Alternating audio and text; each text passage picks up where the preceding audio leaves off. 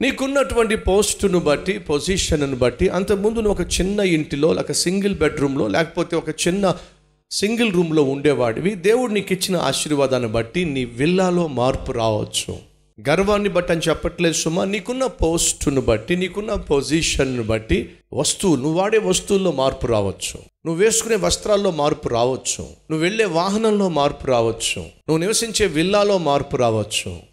కానీ వ్యక్తిత్వంలో మాత్రం మార్పు రావడానికి వీలు లేదు.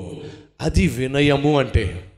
దేంట్లో మార్పు రాకూడదు? వ్యక్తిత్వము. అనగా నీ తత్వంలో మాత్రం మార్పు రాకూడదు. అనగా నీ మాటల్లో మాత్రం మార్పు రాకూడదు. అనగా నీ నడకలో మార్పు రాకూడదు. నీ చూపుల్లో మార్పు రాకూడదు. నీ పలకరింపులో మార్పు రాకూడదు. నీ ప్రవర్తనలో మార్పు రాకూడదు.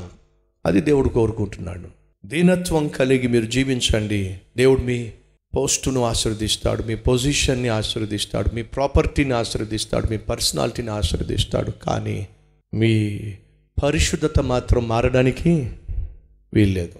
గర్వము మీలో ఉండడానికి వీల్లేదు. బాగు చేస్తా స్వస్థతను ఇస్తా మార్పు తెస్తా. కానీ ఎప్పుడో తెలుసా? మీరు వినయము కలిగి ఉన్నప్పుడు. నా పేరు పెట్టబడిన నా జనులు తమ్మును తాము తగ్గించుకొని మొట్టమొదటి కండిషన్. ఏంటో తెలుసా? వినయం. తగ్గించుకోండి. ఎందుకని? ఈరోజు మనిషికున్న నష్టానికి కష్టానికి మరొక్కసారి జ్ఞాపకం చేసి ముందుకెళ్తున్నాను. గర్వం. అని ఎవరు చెప్తున్నారు? గ్రంథం. ఏమనుంది? నాశనానికి ముందు గర్వం వెళ్తుంది. నీ కుటుంబంలో సమాధానం లేకపోవడానికి కారణం తెలుసా నీ గర్వం? నీ కుటుంబంలో సఖ్యత లేకపోవడానికి సంతోషం లేకపోవడానికి సమాధానం లేకపోవడానికి సక్రమంగా నీ కుటుంబం లేకపోవడానికి కారణం తెలుసా? నీ గర్వం. నీ గర్వం వల్ల కుటుంబం ఈరోజు విచ్ఛిన్నం అయిపోయింది సమాధాన పడాలంటే బాగుపడాలంటే బాగుండాలంటే ఏం కావాలి? వినయం. తగ్గించుకోవడం. నా గర్వం వల్లే నా కుటుంబాన్ని నేను విచ్ఛిన్నం చేసుకున్నాను అనేటటువంటి వినయం. నీ కుటుంబానికి కడుతుంది. దేవుడు అంటున్నాడు వినయులు కండి. తమను తాము తగ్గించుకొని ప్రార్థన చేసి మొదటిగా వినయులు కండి. రెండోదిగా విన్నవించండి. అంటే ప్రార్థన చేయండి. తగ్గింపు తత్వం కలవాడే ప్రార్థిస్తే దేవుడు వింటాడు. ఒక దొంగ అన్నాడు నువ్వు దేవుని కుమారుడు అయితే నిన్ను నీవు రక్షించుకో మమ్మల్ని రక్షించు. అది వాడి గర్వం. వాడు చేసిన పాపిష్టి పనులను బట్టి వాడు సిలువ వేయబడ్డాడు. అది వాడికి తప్పదు. అది వాడికి శాస్తి. కానీ వాడు అంటాడు నువ్వు దేవుని కుమారుడు అయితే నిన్ను నువ్వు రక్షించుకో మమ్మల్ని కూడా రక్షించు. ఎలా రక్షించబడతావు నువ్వు?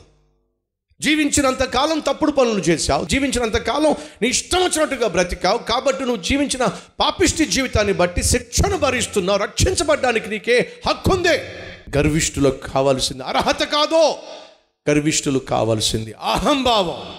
రెండో వాడు యేసుక్రీస్తు శిలువలో వ్రేలాడుతూ ఉండడం చూసి అనే తప్పు చేశాడు అనే పాపం చేశాడు. మనం ఈ శిక్ష భరిస్తున్నామంటే దానికి మనం తగిన వాళ్ళమే. మనం చేసిన పాపిష్టి పనులను బట్టి మనకి శిక్ష పడింది. అది తగ్గింపు. తన తప్పును ఒప్పుకునేవాడు తన తప్పును గ్రహించేవాడే. తను కలిగి ఉన్న స్థితికి కారణం ఏమిటో గ్రహిస్తాడు. ఈరోజు మనం ఈ శిక్ష భరిస్తున్నామంటే మనం చేసిన పాపిష్టి పనుల వల్లే. కానీ ఏం తప్పు చేశాడు రా ఆయన? ఏ పాపం చేశాడు రా ఆయన? నిర్దాక్షిణ్యంగా ఆయన పొట్టను పెట్టుకున్నారు. సిలువ వేసేస్తున్నారు. ఆ రెండో వాడు ఏమన్నాడు తెలుసా? యేసు ఈ రాజ్యముతో వచ్చినప్పుడు నన్ను జ్ఞాపకం చేసుకోవా? తగ్గింపు తత్వం. మొదటివాడు యేసుతోనే మాట్లాడాడు రెండోవాడు వాడు మాట్లాడాడు కానీ ఏసు ఎవరి మాట విన్నాడో తెలుసా? ఎవరికి జవాబిచ్చాడో తెలుసా అండి? తన తప్పు తెలుసుకొని ఏసే లోకరక్షకుడని గ్రహించి యేసు నీకు ఒక రాజ్యం ఉంది అది పరలోకం. ఆ రాజ్యముతో ఒకరోజు నువ్వు వస్తావు. వచ్చినప్పుడు నన్ను జ్ఞాపకం చేసుకుంటావా? యేసుక్రీస్తు వాడి ప్రార్థన ఆలకించాడండి. నిశ్చయముగా నీవు నేడు నాతో పరదేశులో ఉంటావు. వినయులు కండే విన్నవించండి. వింటా. మీరు ఎప్పుడైతే తగ్గింపు తత్వంతో నా దగ్గరకు వచ్చి విన్నపం చేస్తారో నేను వింటా. నేను దేశాన్ని బాగు చేస్తా. నేను స్వస్థతనిస్తా. ఈరోజు మన మధ్య ఎవరైనా ఉన్నారా? నేను బాగుపడాలి. ఆ కుటుంబం బాగుపడాలి. మా దేశం బాగుపడాలి. ఆశపడుతున్నాను అన్నవారు ఎవరైనా ఉన్నారా? ఉంటే ఉన్న చోటే మోకరించగలరా? ప్రార్థనలో ఏకీభవించగలరా?